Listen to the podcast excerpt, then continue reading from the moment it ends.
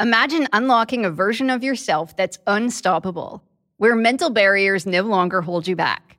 Listen to Mentally Stronger with me, Amy Morin, therapist and international bestselling author, here to guide you on a journey to reaching your greatest potential. Every Monday, I bring you into conversations with some of the most fascinating minds experts, authors, entrepreneurs, athletes, and musicians. They don't just share stories, they reveal the mental strategies that propelled them to the top. But here's the real magic. At the end of each episode, I break down their wisdom into practical therapist approved advice. In my solo episodes, I dive deep into the techniques that build mental strength. It's like having your own personal therapy session as you discover how to turn these insights into steps you can take right now. This podcast isn't just for those facing mental health challenges. It's for anyone who wants to push their limits, achieve peak performance, and truly thrive. Are you ready to unlock your full potential? Then it's time to become mentally stronger. Subscribe to Mentally Stronger with therapist Amy Morin, available wherever you love to listen to podcasts.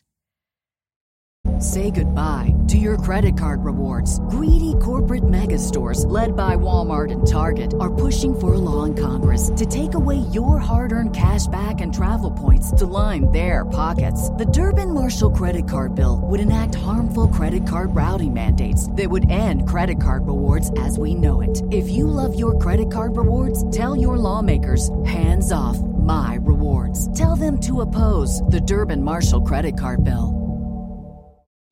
There were two more murders 15 miles when away police in arrived, they found the of We telephone have and a electricity line weird described by one investigator as reminiscent of a weird religious. cup of murder. Betrayal is a hard pill to swallow. On November 5th, 2014, an arrest took place that gave the answers to a years long mystery. A mystery that all stemmed from money and deep betrayal. So, if you like your coffee hot but your bones chilled, sit back and start your day with a morning cup of murder. In the year 2010, a strange thing happened. That's when those living in California and around the world learned of the disappearance of the McStay family. And when I say disappearance, I truly mean it. On February 4th, 2010, around 7:47 p.m., a surveillance system captured the bottom 18 inches of a vehicle that matched the McStay family's 1996 Isuzu Trooper.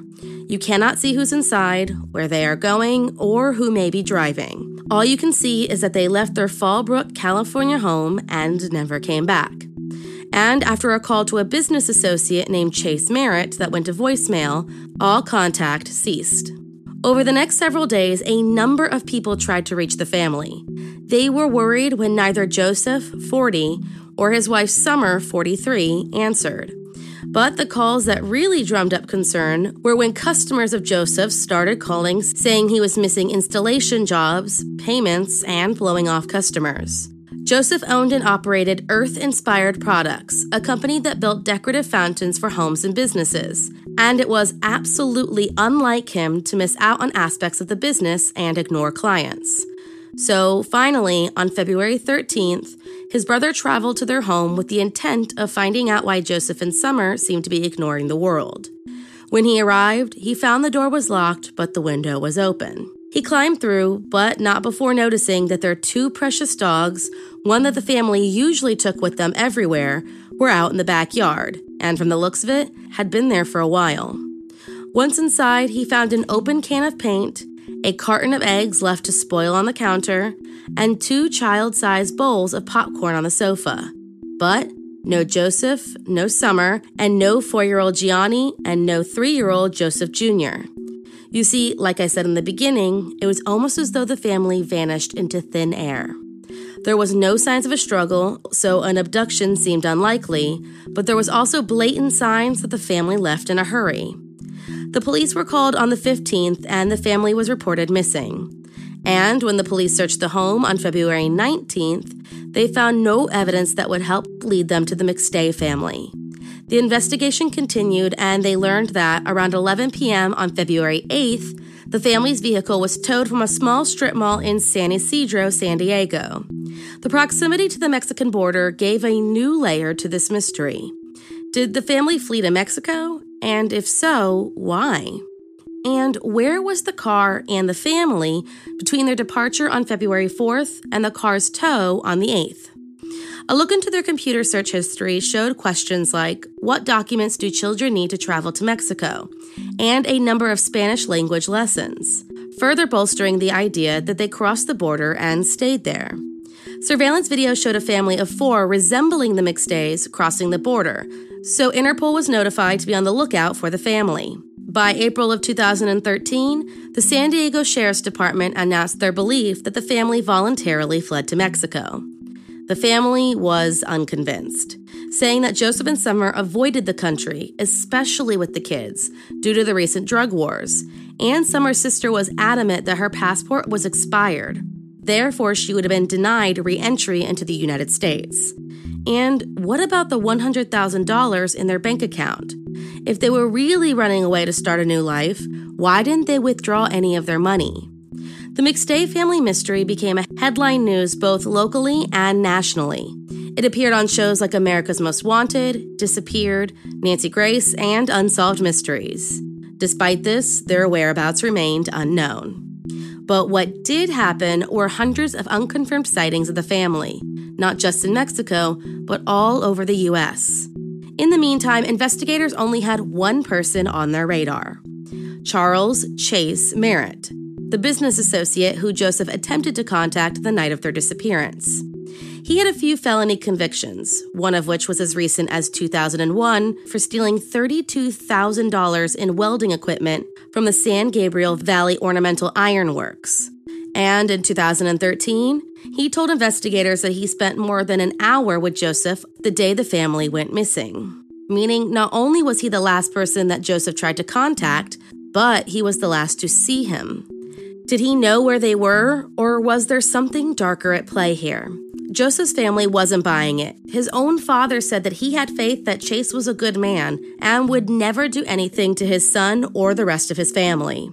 And he did pass a polygraph test in which he stated he knew nothing about their disappearance.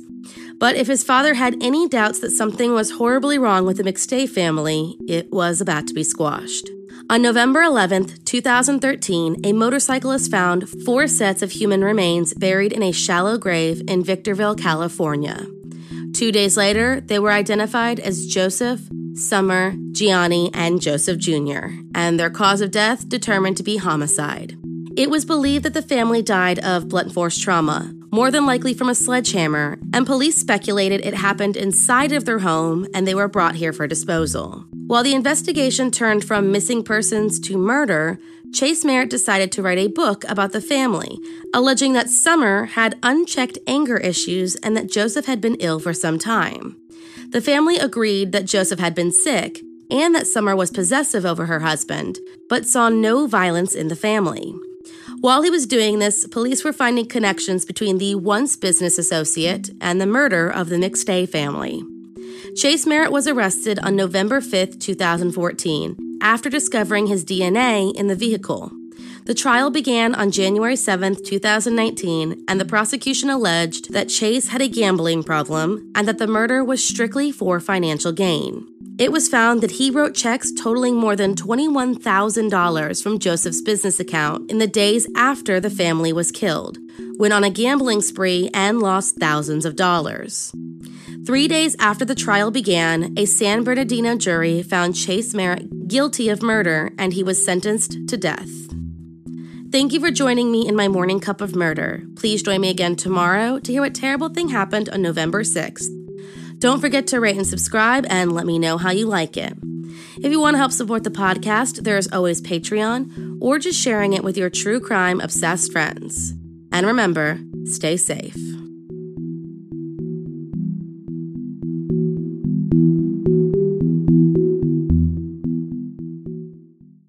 Thank you for listening to Morning Cup of Murder. This daily true crime podcast can be found on Twitter, Instagram, and Facebook by searching Morning Cup of Murder. I'd love it if you stopped by and said hi. Stay safe.